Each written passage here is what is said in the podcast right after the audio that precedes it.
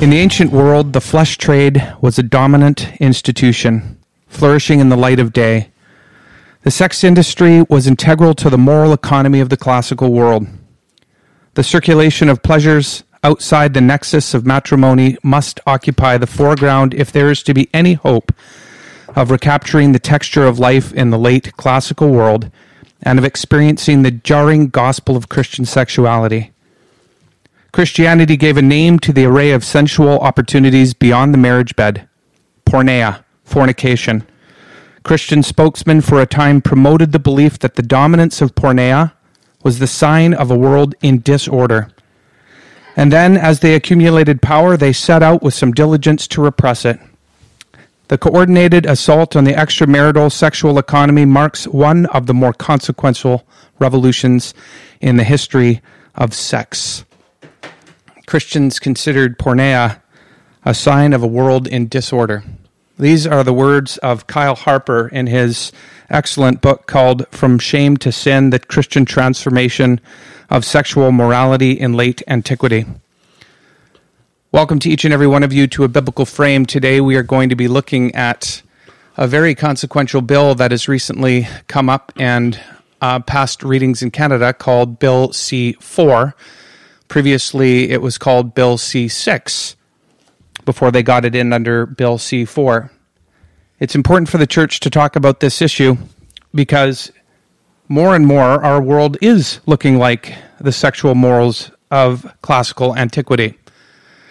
Except that there's reason to believe that we've gone even beyond where they were because today we as bill c4 discusses has have uh, transgenderism. I'd like to read one more quote before introducing our guest for today, and this comes from Carl Trueman's book, The Rise and Triumph of the Modern Self. He says the question that he deals with in this book is much like Charles Taylor's question in the secular age how is it that prior to recent times, it was difficult not to believe in God, but today it's difficult to believe in God. And he asks a similar question with transgenderism. How is it possible that we came to an era where we feel an incredible burden to affirm? He says this For transgenderism to be coherent, the society in which it occurs needs to place a decisive priority on the psychological over the physical in determining identity. For it to be coherent also involves a correlative downplaying of external authority, whether that of the person's biology or of traditional social expectations. Biological and cultural amnesia must be the order of the day. In addition, its credibility is fueled by a powerful individualism and facilitated by the technological ability to manipulate biological realities. All these factors are present in contemporary Western society. To these, we might also add the notion that gender is separable from sex, a notion that gains plausibility again from the technological attenuation of the difference between men and women in the workplace, as predicted by Karl Marx.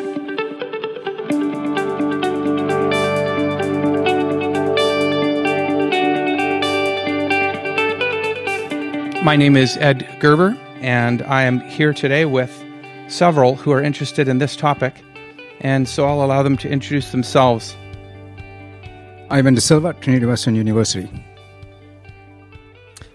I'm Steve Pellick. I'm a professor of medicine at the University of British Columbia.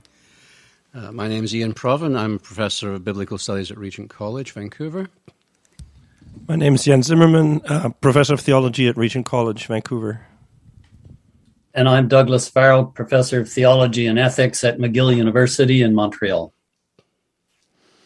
Thank you. As you heard in these introductions, we have at least three special and featured guests today, and we are delighted that you can all be here. Steve Pellick, Iain Provan, and again, Douglas Farrow, whom you've heard from before. Uh, we're grateful that you could be with us. Iain, I believe you've prepared a little something because you've put a good deal of thought into Bill C4. And so we welcome your comments now. Sure. Um, I want to actually segue uh, off Ed's opening comments about the state of the world and how we got here and, and the nature of the, the, the culture in which we uh, live. Um, I think it's in, in, a fairly obviously way true that, as with many Western countries in what called, used to be called Christendom, Canada has historically been shaped in all kinds of ways by Christian faith. And this has made Christians feel very much at home historically in this country.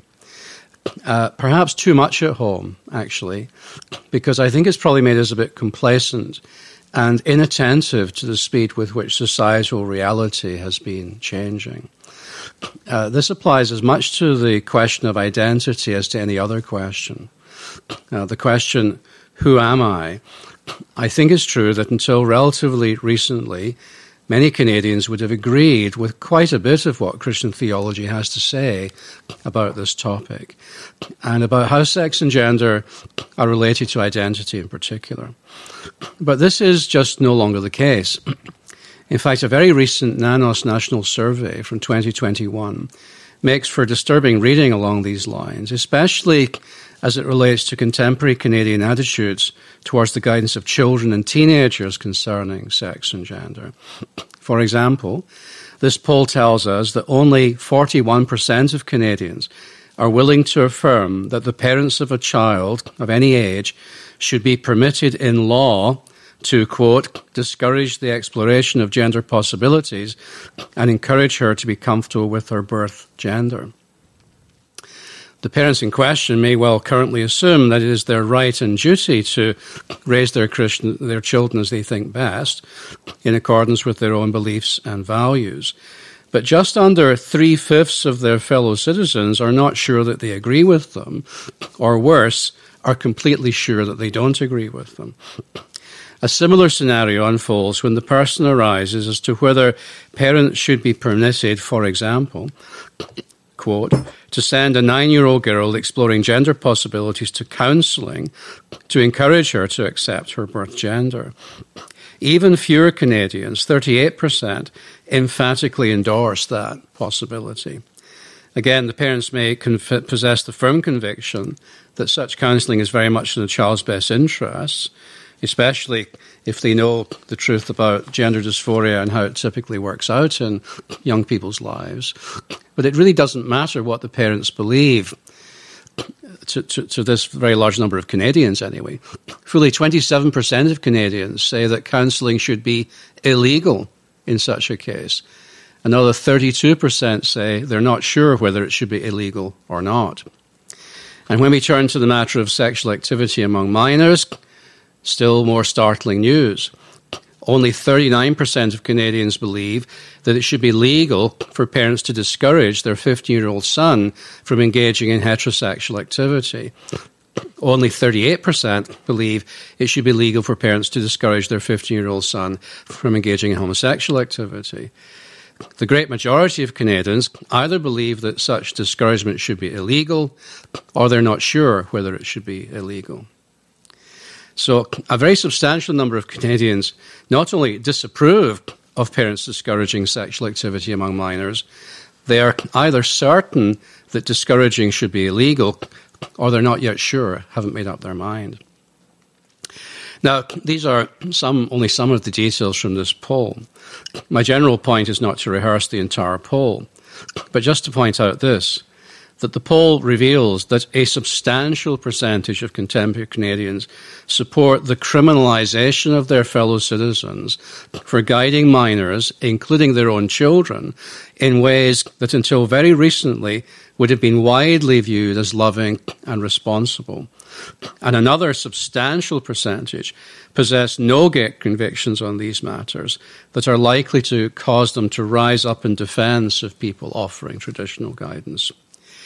What this says about the true character of the true north, strong and free at the present time, so readily inclined to laud our Charter of Rights and Freedoms and to boast of our tolerance and pluralism, that is, of course, a very serious question. On the face of it, it appears that substantial numbers of Canadians do not actually believe a word of it, at least as it pertains to the rights of parents to raise their children as they think best, the rights of teachers and counsellors to teach and counsel minors as they judge best, and the rights of the minors themselves to make parent guided choices about the kinds of counselors they consult.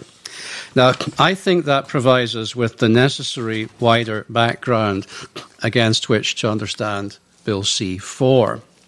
And that's what I want to, want to talk about. Bill C 4 passed into Canadian criminal law earlier this year.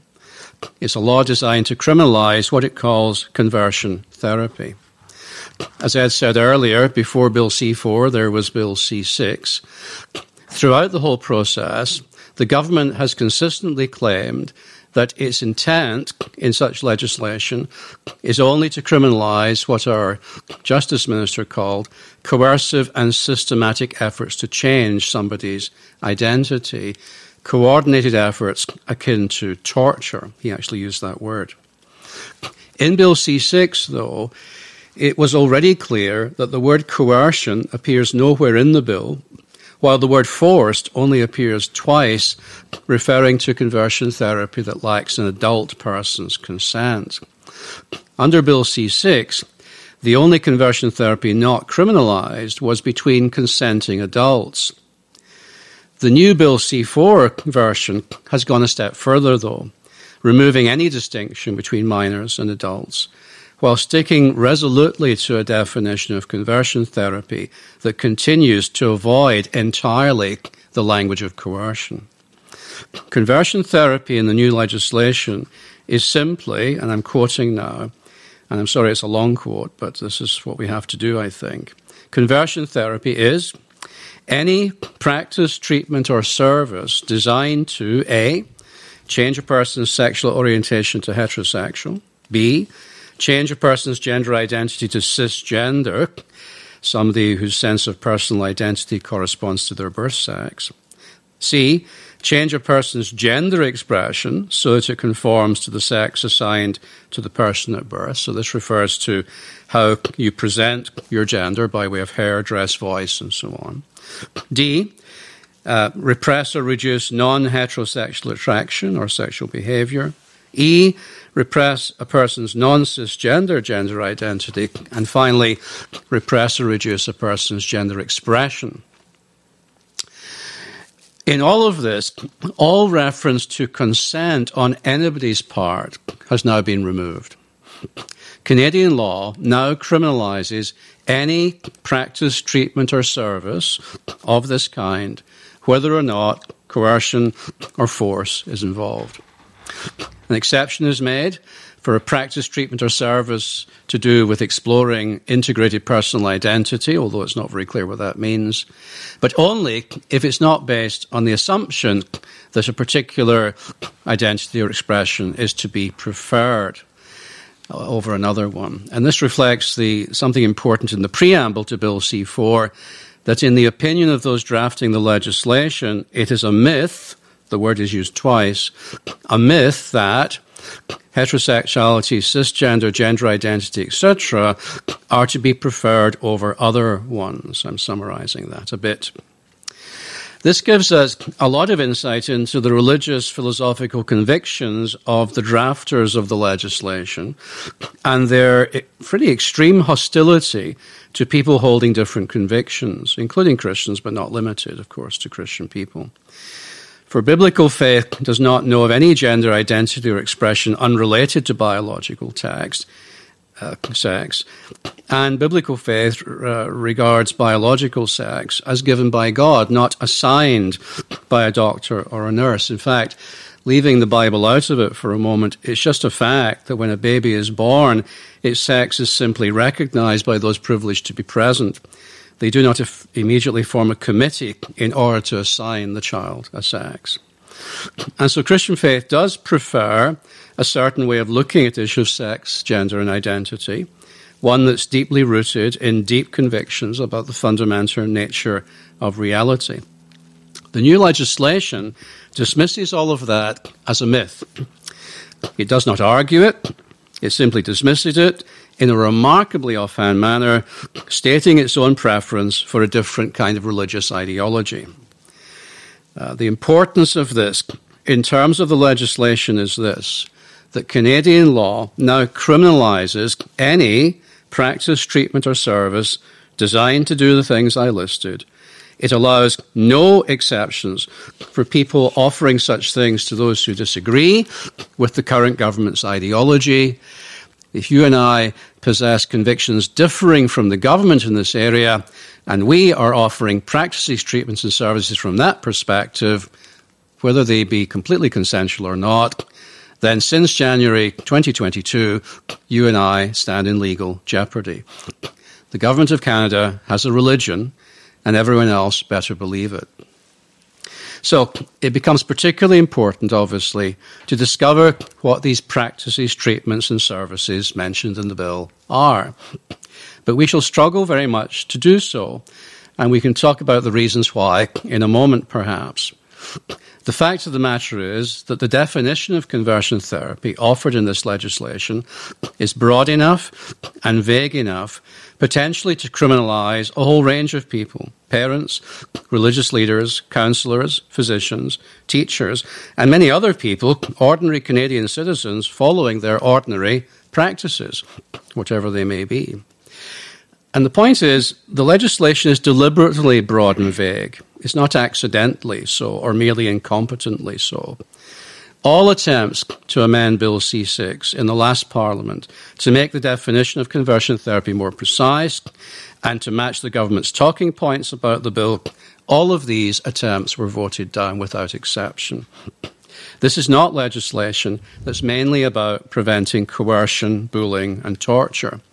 This is legislation that is mainly about making it as difficult as possible for Canadians to exercise certain kinds of choices when it comes to sex and identity, of which the current federal government disapproves. And the consequences will be serious, and I'll finish with these. The consequences include, will include, but not be limited to, the fact that many school aged children in Canada will now be deprived of precisely the kind of counselling they need in the midst of confusion and distress about their identity. The legal sanction envisaged for a professional offering any practice, treatment, or service in this direction to minors is a very severe one, up to five years in prison, more than enough to cause many professionals to walk away from child psychology and child psychiatry completely mm. because now it is a dangerous and unpredictable business. Professional regulators can also be expected to take their cue from the new legislation in advising or threatening their members to steer well clear of anything that even looks as if it might come under the heading of this legislation. And beyond that, anyone, and I'm quoting the bill again, anyone who knowingly promotes or advertises conversion therapy has now committed a crime as well. This clause is explicitly designed to catch word of mouth recommendations as well as formal advertising, whether in respect of minors or adults. So, there might well be practices, treatments, and services in respect of matters of sex and identity, uh, of which consenting adult Canadians might well wish to avail themselves. But the Government of Canada has declared that whether they want to or not, anyone offering such help or promoting that help is also a criminal. And this is even though many of those testifying at the Justice Committee testified to many of these practices being precisely the practices that had previously saved their lives, including many adults who testified in that way. And what counts as promotion of conversion therapy? Is it a pastor referring a troubled teenager to a counselor for help with sexual addictions? Could be. A parent recommending such a counselor because he or she previously helped her child? Certainly. The beneficiary of counseling like this recommending the same counseling to a friend? Yes, absolutely. But nobody can really be sure. It's very likely these are now crimes, but nobody can really be sure because the law is so utterly abominably poorly drafted.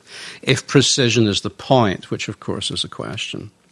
Well, lots more to be said, but um, I thought that introduction might be helpful, particularly to folks who don't already know quite a lot about this topic. Thank you, Iain. Um, when you're reading and talking about the lack of clarity in the document, I'm reminded of G.K. Chesterton's quote that ambiguity always takes advantage of evil. Yeah. And it looks like there's a lot of deliberate ambiguity because it was pointed out to them. Bill C 6 had, I don't know how many calls for amendments because it was unclear and because we wanted to be sure what could be done under this bill and what could not be done. As a preacher, I think if I'm doing a series on the nature of sin and indwelling sin, and I want to talk about sexual sin and the like of that, and call people to conversion, as it were, to turn away from the things that beset them, I could see that I could get myself into trouble under Bill C4 from the pulpit because it could be interpreted as recruiting or promoting conversion therapy. Well, it could. And of course, it's not only a Christian issue or only a religious issue specifically, because a whole range of persons who don't agree with the government's ideology on this, including a lot of uh, medical professionals, they are just about equally under threat, and maybe even more so, given their prominence in society and so on and so forth, and the ability of other people more easily to coerce them, if I can put it that way. So there's a lot of pressure coming on there.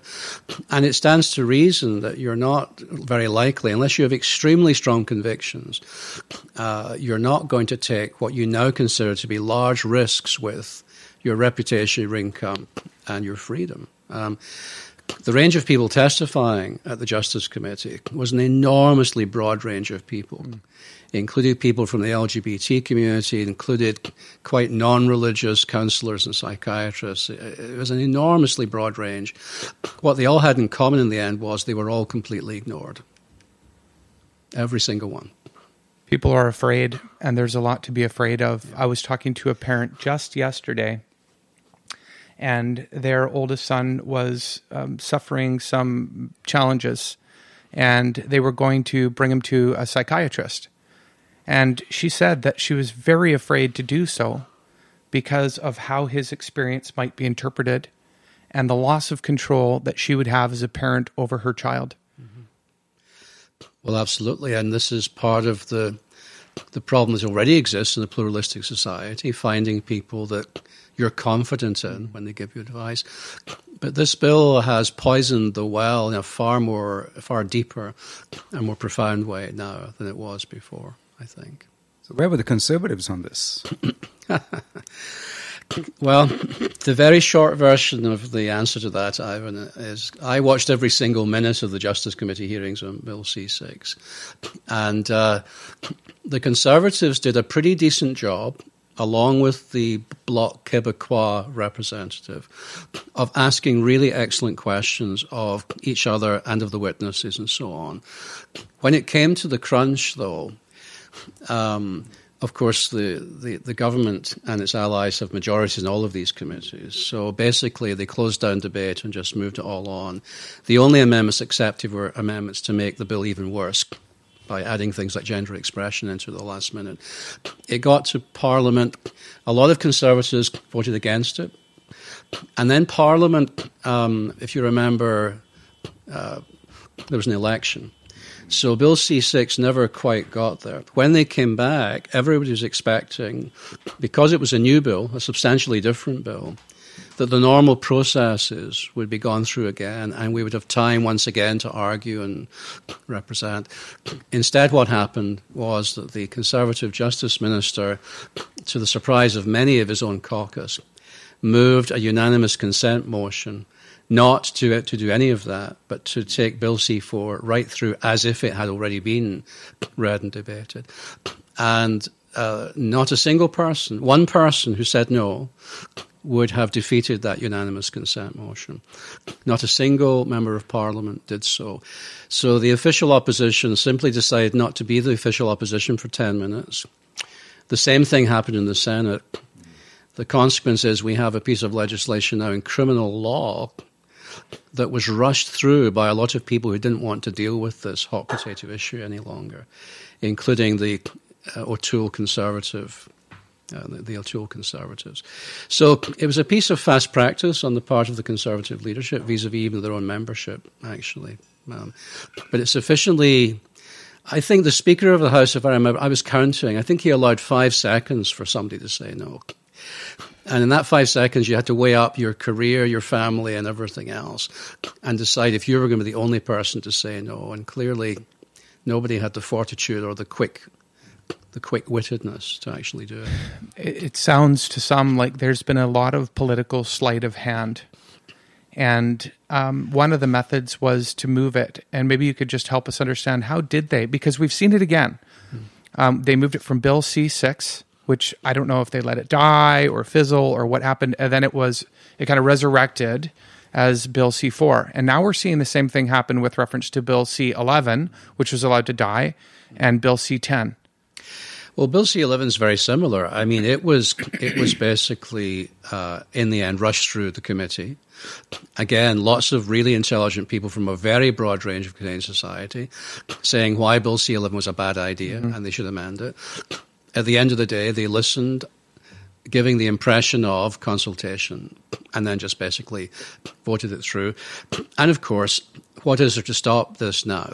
Uh, so you don't even really need to debate these things, it seems uh, there's a common theme between Bill C 11 and Bill C 6 or B4, whatever the numbers they are. But there's a common theme here in terms of the suppression of the Canadians' right to believe what they want and also to articulate in a free speech way what they believe.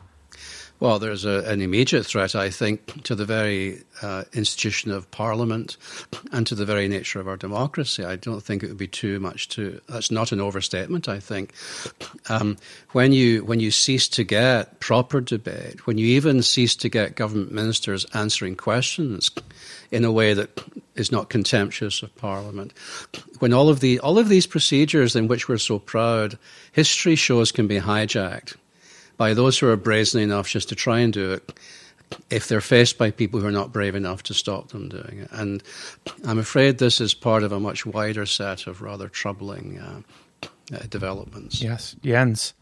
Um, in question, do we have a sense of what the level of enforcement will be? So, um, as Ed said in the beginning, now as a as a pastor or a youth pastor or somebody who teaches, you know, courses in Sunday school, whatever, do you have to do you have to worry? That is something that many of us involved in this have been discussing for a while. Um, there have been conversion therapy bans at the municipal level in Canada now for a while, a lot longer than the federal bill. And there has not, to my knowledge yet, in Canada, been a single prosecution launched under any conversion therapy legislation. There is a view, and it may turn out to be rosy, that the main point of Bill C4 is to frighten everybody, but not actually to take the risk of testing it in court. If that's the aim, they're having a good measure of success, I would say. Mm-hmm. There, there's a frozenness that has you know, advanced over the landscape in terms of people playing safe and not doing things, and organizations closing down rather than being caught. Um, so, you know, anybody who does want to prosecute somebody for this will want to win. They will wait, as you would, for the best possible case. And we'll see what happens. And I don't know the answer, uh, to that. But um, this is going to be a complaint based process, right? So somebody will have to complain. The police will have to go and interview. The, the, that process will, will follow, I imagine. Whether it will happen, I don't know. On the other hand, why pass a law if you don't really intend to use it? So, jury's out on that, I think. Douglas, I would. I know you've done a lot of thinking on this topic as well, and we don't want to forget you.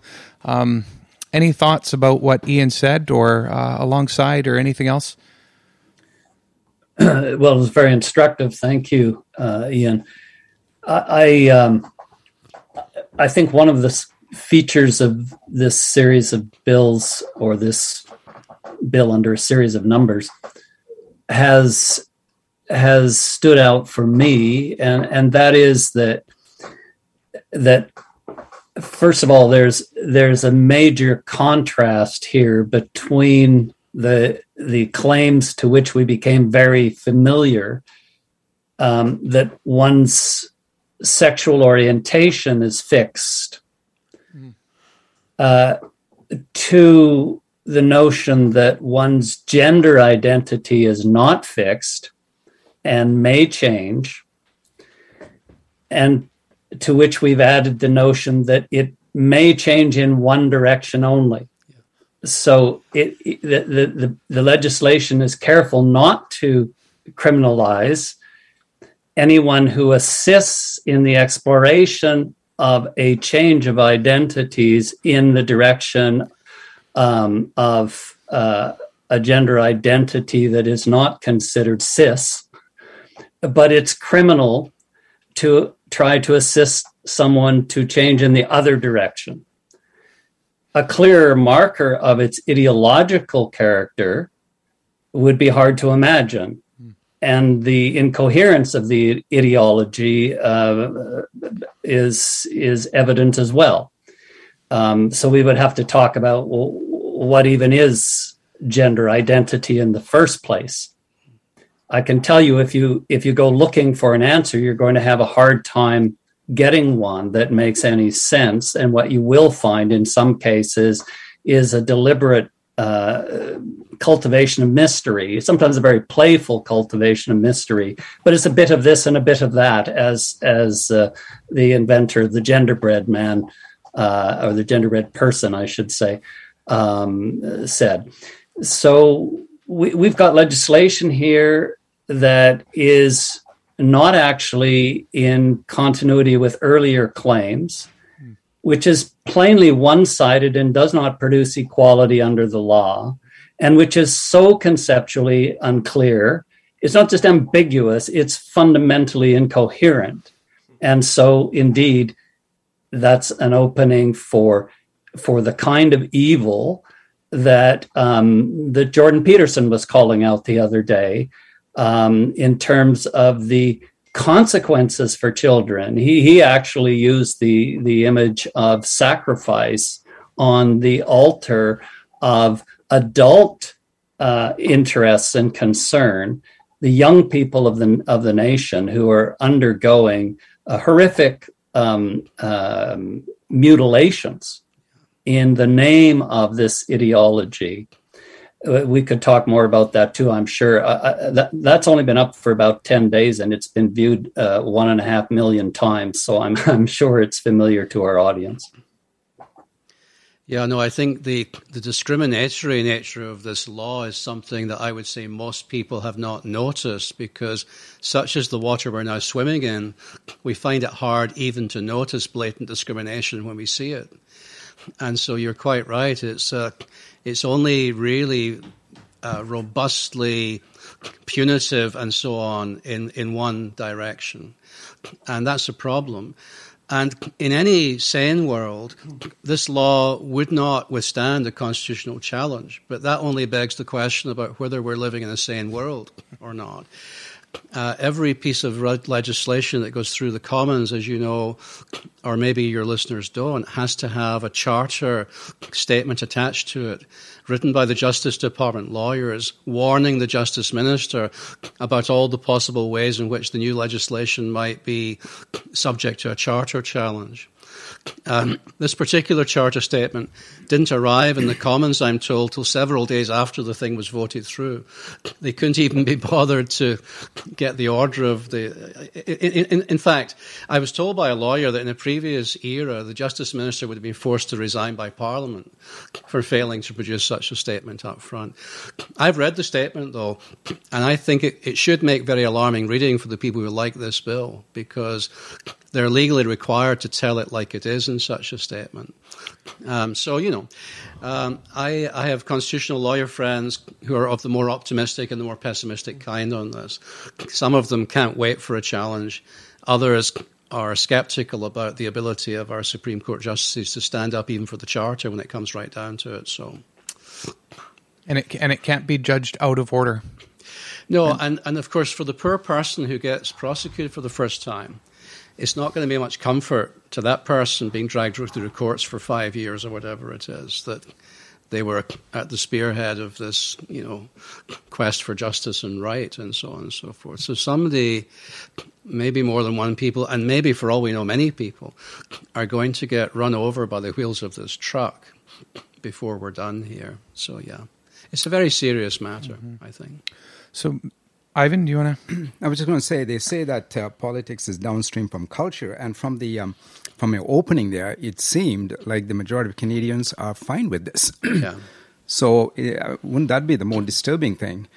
That um, where did we as a society get to the place where we think this is okay? And so, for many of those people, or for the the alarming majorities that you pointed out, the government is doing the right thing, and um, and in a democracy, the majority rules, and so it's it's us who are in the minority, I suppose, and who have a different worldview that are having a problem with this. That is certainly true, and I I do think that we ought to try to persist in seeing Bill C4, however awful it may be, merely as a symptom of the larger disease. Mm. I don't mean by merely this is not really serious, it really is. But the bigger question, I think, goes back to Ed's quote from the second book I think you read from about Trueman. describe the landscape mm-hmm. in which we live. That landscape has shifted unimaginably quickly and radically to such an extent that most of us cannot actually adjust ourselves to it. We keep shaking our heads saying, surely not. You know, thing follow thing follows things, and we say, surely not. That can't be right. And then we discover, yeah, that's actually what happened. That that person said that they did this, and I do think we're slip sliding civilizationally towards a very nasty place. Among other things, that poll confirms what I think we know from other things we're seeing that a lot of Gen Z or Z, depending which country you're in, mm. appear to have robustly totalitarian instincts of a Stalinist mm. kind. Mm. And uh, of course, that's why some of this feels like the beginnings of a cultural revolution, the cancelling and, and all the rest of that. Because it is the, the, most recent example I can think of as a broad analogy would be the, China, the Cultural Revolution in China, where a, a, lot of young, idealistic people, easily manipulated by power, go on a rampage that is horrendously destructive in its outcomes. Um, I hope that's not where we're heading. I'd like to think our institutions were robust enough to prevent it. If I was asked, am I confident at the moment about that? I would say, no, I am not confident about that. So. So our Lord is on the throne. Christ reigns. He's ascended. What is the role of the church at this time of disorder and of confusion and culture at large? What I have noticed is that the church is frequently just as confused as the culture because our primary um, catechesis, our primary teaching, is not coming from Scripture. It's not coming from the pulpit. Uh, sometimes we've given the pulpit over to kind of a chicken soup for the soul preaching and no further, uh, not a rigorous, robust kind of Bible teaching. So, how does the church remain faithful to its Lord and either gain back some ground, or is Rod Dreher right that we need to engage in the Benedict opt- option and we need to remove ourselves for a time being so that we're not completely overwhelmed by the cultural narrative that we're swimming in? Whoever. Yes? Yeah, I was curious uh, in terms of uh, this bill, if you have counseling, is that considered part of itself by itself? Really, conversion therapy? It could be.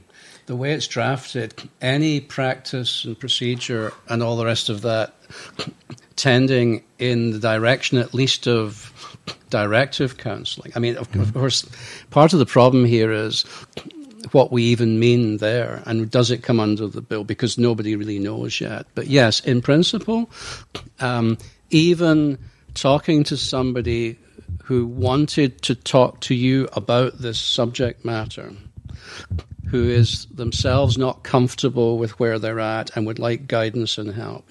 Yes, a person offering that because it's a professional person offering a practice, service, or treatment could potentially come under this rubric. So, if there's a discussion, for example, there's a lot of gender fluidity in younger people and then there's a lot of uh, peer pressure mm-hmm. that's being applied.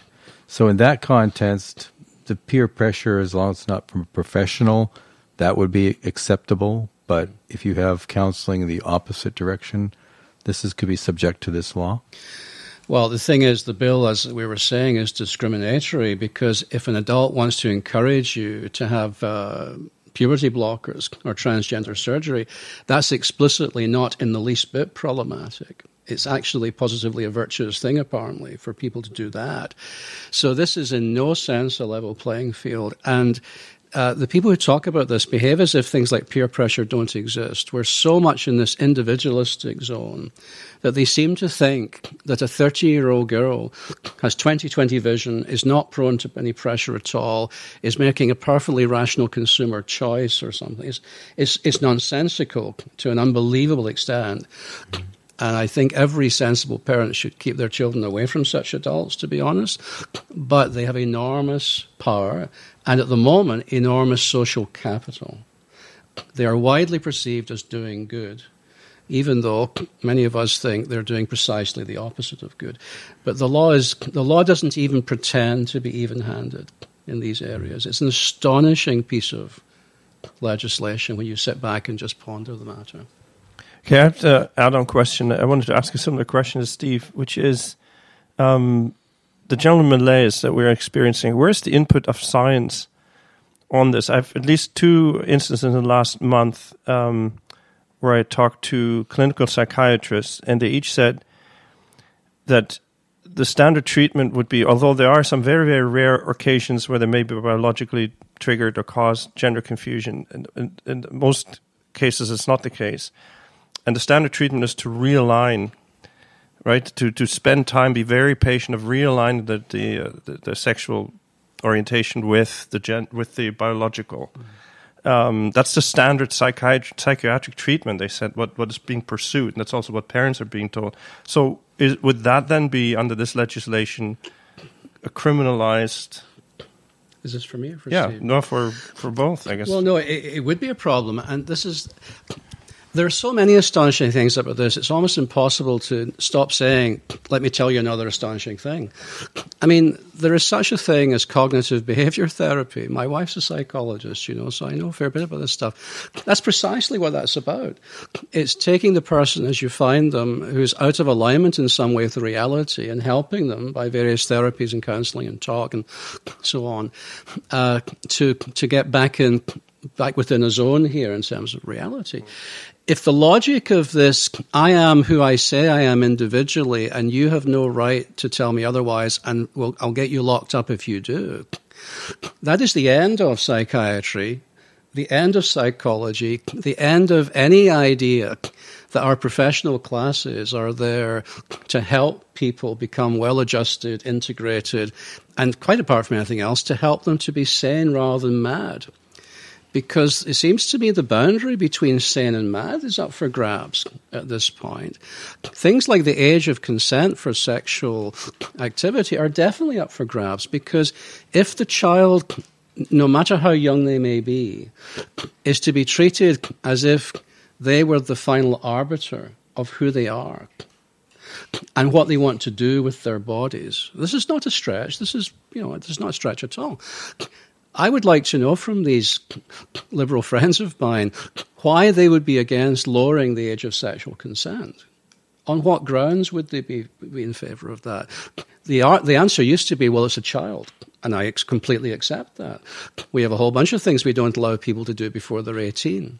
Many of them are way more trivial than having parts of your body cut off in order to be like somebody of the opposite sex there's a madness about this. There's an incoherence about it, mm. and so yeah, science. I'm afraid at the moment, Jens, is is as you as we've talked about, science itself is practiced by scientists who are themselves subject to all the normal pressures of society and peer pressure and that, and and so a number of people who should be doing better in our societies, the guardians of these things, are themselves falling like dominoes just because they're scared or, or worse than that. They just don't care. I don't know which it is, but, but as a matter of fact, science, of course, cannot save us mm-hmm. in this scenario or anywhere else for that matter. So. So, uh, Iain and Douglas in particular, um, but others can jump into. I want to pull this back around to the question I asked a couple of minutes ago, which is what is the call for the church in this time? What do we need to be encouraging our leaders to do to say? I think Douglas should come in because I feel as I've spoken an awful lot. And so let's have Douglas. Uh... Well, I, I think one thing that we all need to reckon with is that this legislation, it's not the only example, but it's a very important example. This, this legislation is explicit in rejecting um, anything like a biblical frame for thinking about human life and human flourishing. So it it is it, it doesn't specifically mention uh, Genesis one two uh, one and two, but it but it it clearly repudiates on behalf of the entire Canadian people um, any such ideas as are operative in those texts, and obviously many other texts throughout uh, the scripture, and not only throughout Christian scripture or Judeo Christian scripture, um, but throughout uh, cultures, religious uh, cultures through uh, you know in, in in history around the world. It, it it is repudiating all of that. So this changes the the rules of the game. It it it, it changes the the so called social contract. If I am to be part of a society and under the laws of a society that explicitly repudiates my worldview, first of all, I'm not going to allow that society any longer to claim to be neutral mm. uh, or even to claim to be secular. I, am dealing with a society that has an, a, a worldview. I've already called it incoherent, but let's say for the moment it could be made coherent. It is a worldview explicitly opposed to mine. And it makes no provision whatsoever for me to continue functioning in that society. I think, uh, to your question, that leaders of, of religious communities who fail to recognize the new context in which they find themselves are certainly not going to find coherent answers as to how to respond so their inclination is going to be to keep their heads down and hope that it doesn't catch them out that there's no tremendous conflict of worldviews and of legal frames biblical or religious frames or legal frames in in their in their own immediate experience. But but that of course is to abandon their responsibility to the common good. It's it's to abandon the social contract on one level whilst trying to live within it on other levels that are more convenient. That's a strategy that will not work. So the first thing is they need to realize that the situation it didn't just change with c4 but c4 is as clear an articulation of this fundamental shift as as one could ask for. And so it's time they woke up and, and faced that. It's time that they began to think uh, out their new situation and how they want to respond to it. Yeah, I completely agree with that. I've, I've been using the language of exile in the last several years to talk about this and the imperative that we understand the landscape of our exile, look it straight in the eye, see it clearly. And we, we don't want to look at it because we know it's going to be hard.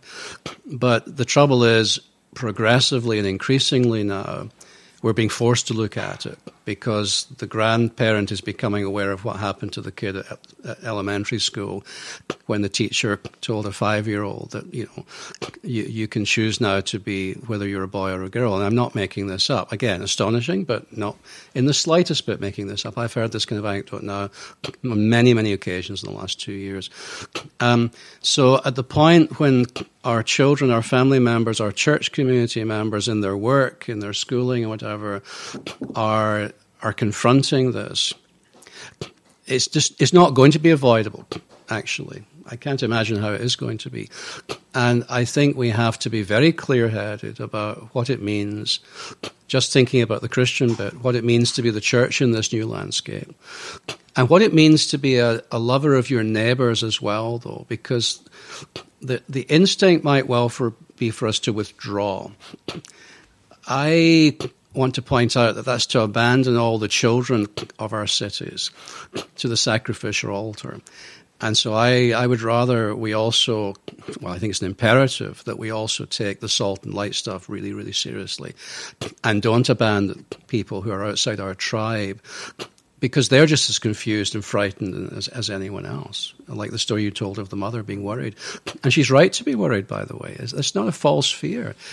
So being having a network of, of people that we do trust to give children good advice on these things, for example, opening that network up to other people who who just need help. Um, so yes, we have to be. Except, except of course, that's that's the very thing they've criminalized.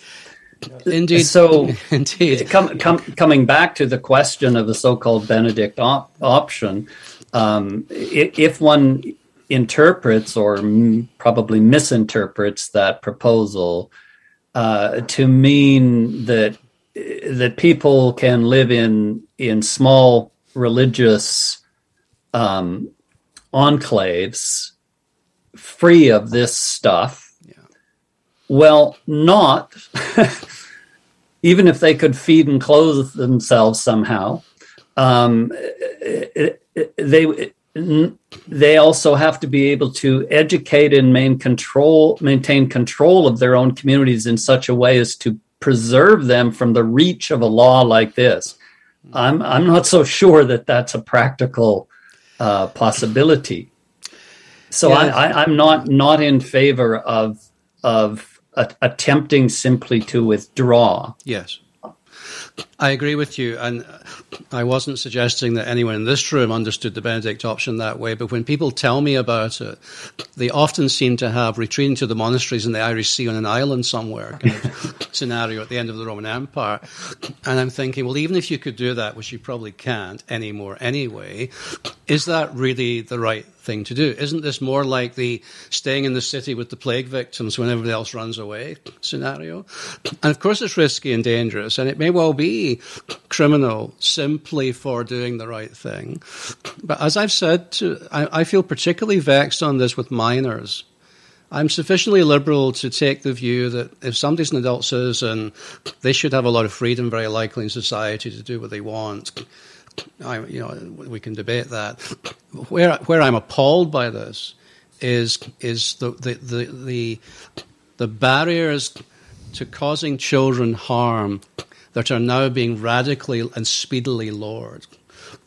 And any conscientious person, surely, with anything approaching a kind of transcendental view of right and wrong, surely has to be utterly appalled and activist in, in this area. And you see somebody like Jordan Peterson, who's clearly activist and passionate here, um, coming not from the same place as, as I would be coming necessarily exactly, although who knows. But so I just, I, I think we I agree, Douglas. We, we mustn't withdraw. Um, and I, I, think if if we end up going to prison for doing something good and right, well, so be it. If we end up going to prison for being a jerk, well, that's a different thing, right? But honestly, if we're not prepared to go to prison for the sake of children, I wonder what we would be prepared to go to prison for.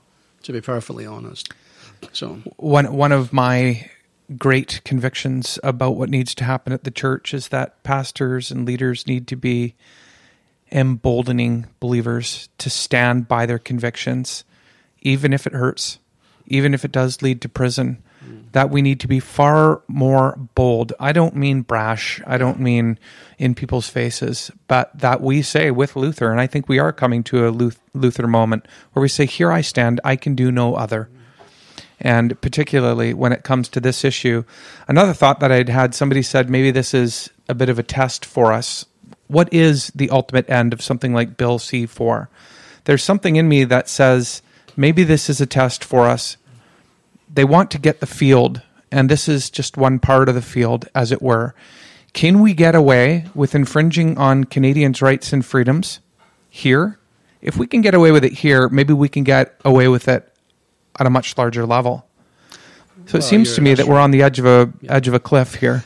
Well, you're discussing COVID later, and of course, that's part of what's been going on. Things they never thought they would get away with, to the surprise they discovered they did. There's this, there's Bill C 11. What do all of these unlike things have to do with each other? Exactly. At the core of it, it's all about uh, legislating thought, legislating action, coercing, constraining freedom of thought and speech.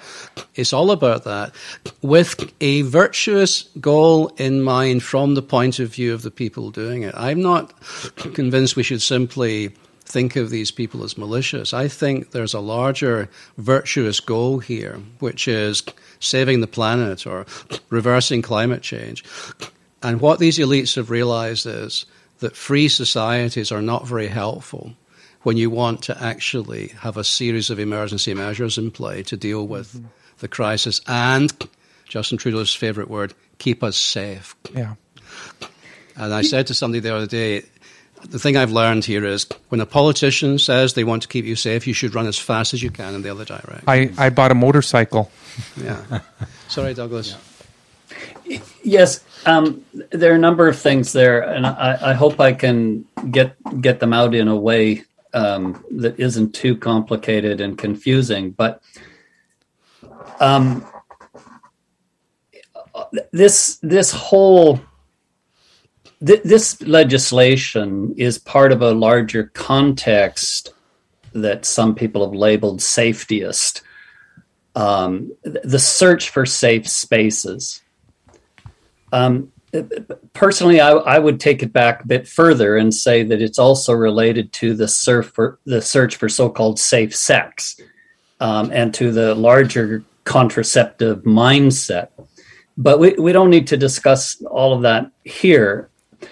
If we come back to the question of what is this thing that they've legislated about, this gender identity, um, that that they don't want tinkered with in one direction, though they're happy for it to be tinkered with in a different direction. I raised a question earlier: What is this? Yeah. W- we know what sex is. We know that there are only two, although there are rare complications and overlaps uh, when something goes wrong uh, uh, chromosomally. So, but there are only two. We know what it is it's objective it can be measured and as you were saying earlier it's not a matter of assigning it at, at, at when, when child is born it's a matter of recognizing it. It's an objective reality that's quickly and easily recognized. Gender used to mean just that sex. It was it was a synonym for sex or it meant a set of expectations around sex that a society had so women behave like this, and boys behave like this, and girls like that, and and and so forth. We we we develop we develop stereotypes. Now those stereotypes are sometimes, I mean, they're essential, and and and you can't do without them, and they're always present. But they can also be harmful. So a person who doesn't fit the stereotype easily can experience a lot of trauma. So sex is a given and it's a good thing. It's how it's how we are, it's how we exist, it's how we continue to exist. It's how we reproduce. Of course, as you were just saying, there, there, there's a there's uh, in some circles a, a, um, a conviction that we should stop reproducing. But again, let's set that aside for the moment. Gender is is a is a cultural construction around um, uh, the um, native and appropriate behaviors in a given society for the two sexes. That can produce problems. So when we get to talking about gender identity, we are sometimes talking about the people who experience social expectations attached to a particular one of the two sexes as problematic for them. But when we talk about gender identity, what are we talking about? we're talking about someone who is expected to think of themselves as think of himself let's use one sex here think of himself as um, psychologically and socially adaptable to what is expected of people with his uh, chromosomes um, and who doesn't feel that way who who struggles with that and who is necessarily therefore confused about various matters of, of uh, experience being embodied, being sexual, and fitting into society. And any anyone who cares about people is going to care about that and want to help with it. But when we invent this category of gender, or gender identity that is neither of those two things, that is neither biological sex nor the set of expectations in a given society as to how those sexes function in their relations with one another. And it's not even merely the sense of confusion that some people have when they don't fit neatly into that category. What are we talking about? This bill does not tell us what we're talking about. It's legislating against a form of help for someone who might feel confused. And it is doing so on the basis of some posited gender identity that it never defines. Mm. That always makes for bad law. I mean, if you can't define what it is you're legislating, you know, it, it's legislating against conversion therapy, but it hasn't identified the thing that is being converted. In, indeed. So yes. this is a deep problem in, for the law as well as for yeah. for human psychology and human anthropology, and in addition, of course, the assumptions that are operating there without proper explication create huge problems as to whether the society we live in is capable of tolerating anthropologies and theologies and worldviews different from the ones driving this. Yeah. And then last thing uh, here. When we see the people who are driving this kind of legislation which we know has the practical consequence not only of producing tremendous turmoil in families and communities but of mutilating children I mean, there's a case going on right now uh, in in in Britain where it's not the only case, but it's a quite prominent one at the moment, where where a man who who thought he wanted to be a, a woman um, uh, and later changed his mind is is of course uh, biologically as well as psychologically destroyed by this whole process, in which he was encouraged by public institutions to participate when you see that happening and not happening rarely but happening frequently I, I, I think you're giving a bit too much credit to you know to the the, the people uh, who are driving this to say that they're well intentioned mm. there may be an element of good intention but they're also deliberately closing their eyes to thousands of young people being having double mastectomies if they're if they're girls, being castrated if they're boys. They're closing their eyes to that. They are not dealing with that, and they are not dealing with the evidence that you did allude to, and that is that that uh, psychotherapy and and psychology have recognized for a very long time that this kind of of struggle with with where how do I fit in the world and what what should I think and feel about my own body have recognized that this confusion is not uncommon. It usually does resolve and can be resolved, and it ought not to be going to hormone therapy and surgery as a means of resolving it. And I, I think at the point that, that people close their eyes to all of that, they they lose the right to to uh, command respect this this is serious stuff. This destroys lives.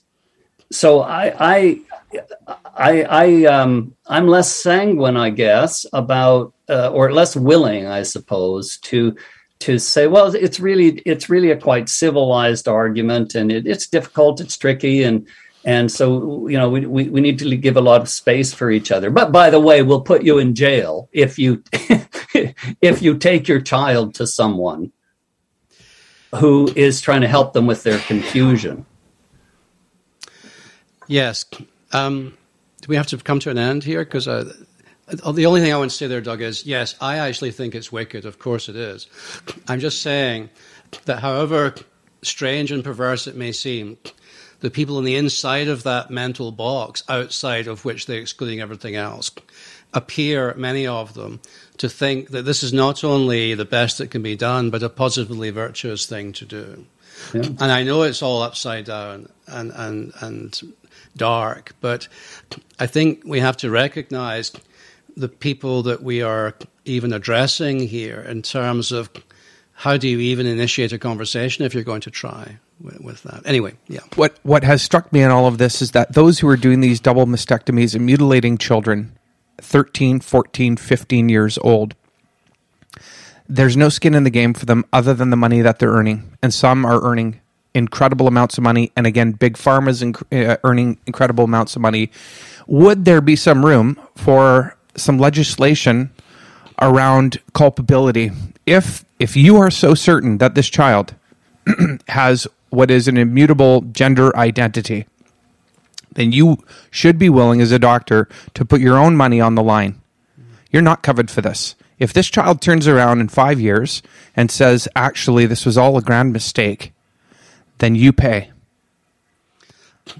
Yeah, no, I think that would be reasonable. I think we have a right as a society to decide which things we're covering and so on and so forth. I don't expect such legislation to appear anytime soon, though, Ed. I don't either. So, in the meantime, our opposition to this kind of thing is going to be of a different kind. And the main thing is to educate people in our churches about everything we've been talking about today.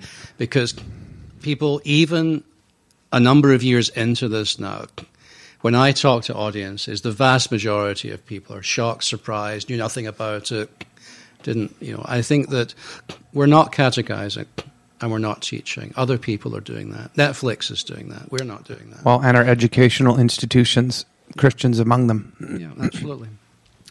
So this has been rich. Again, once again, we've only scratched the top of the surface with what could be discussed in this, but it is the hope of Biblical Frame that our audience um, it has a greater clarity than they have heretofore on this topic. And I just invite the guests here today, uh, the contributors, to give maybe 30 seconds, 15 seconds of a final thought, encouragement to those who are listening.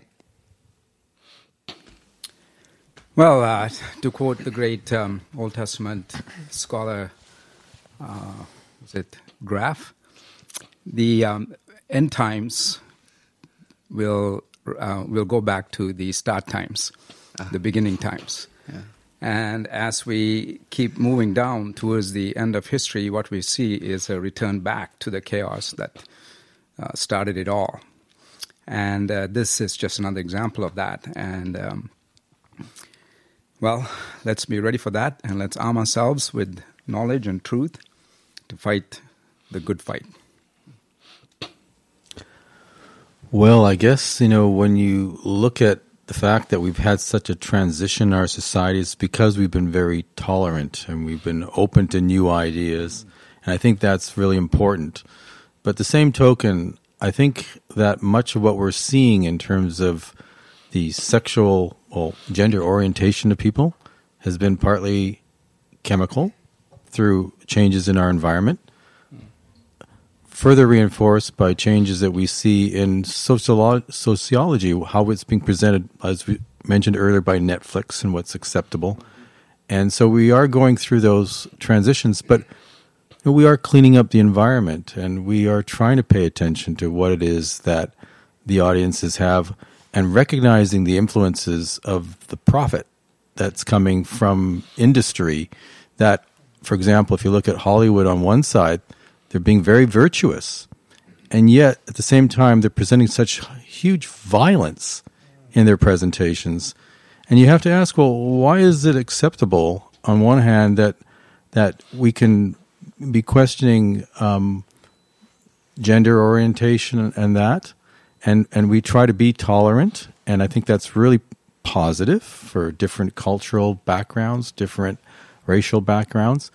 But on the other hand, we have to recognize that there's a very strong profit, you know, um, impetus here that's coming from even Hollywood, as virtuous as it seems to be. And we have to look at all this in that context. Um, the one thing I want to say in closing, specifically to Christian people listening to this podcast, is that um, we, the church has been here before, and all over the world, the church has never been as it is in the West. And if we're slightly uncomfortable now with the way that we're things are changing and not making us feel at home, I think we'd be wise to step back and say, okay, well, actually, what we're doing is just returning to normality. The last 200 years has been incredibly unusual, actually. Um, and so just this reframe, re- recalibrate, rethink, adjust to reality. Um, the world may or may not end tomorrow, but it won't end just because you adjust yourself to the truth about it. Right. So, anyway. Iain, just before we pass it over to Douglas, mm. um, do you have some resources, online resources that people can go to? Well, the best website for this whole suite of issues, in my opinion, one of the best ones is an organization I've been working with called Free to Care, who were at the pointy end of Bill C6 and C4. Really good people. A lot of good stuff on their website, simply freetocare.ca. And if I may, um, there's a whole chapter in my new book on this whole business, chapter 18 of that book, which I think is informative and helpful. The book is entitled Seeking What is Right The Old Testament and the Good Life. So if people would like a, a chapter length read with all the academic footnotes pointing them to the scientific basis for the, the claims I'm making and so on, that would be probably one of the better places to go. Wonderful. Thank you. And Douglas? Um, I'll take the liberty of pointing people to something quite brief and uh, that I wrote uh, and published in 2017 in the journal C2C. Um, that's the letter C and the number two and the letter C. Um, back in, it was March of 2017, and it's called Cracking the Gender Code. And there I do actually venture uh, to try to say myself what I think this unspecified concept of gender identity is.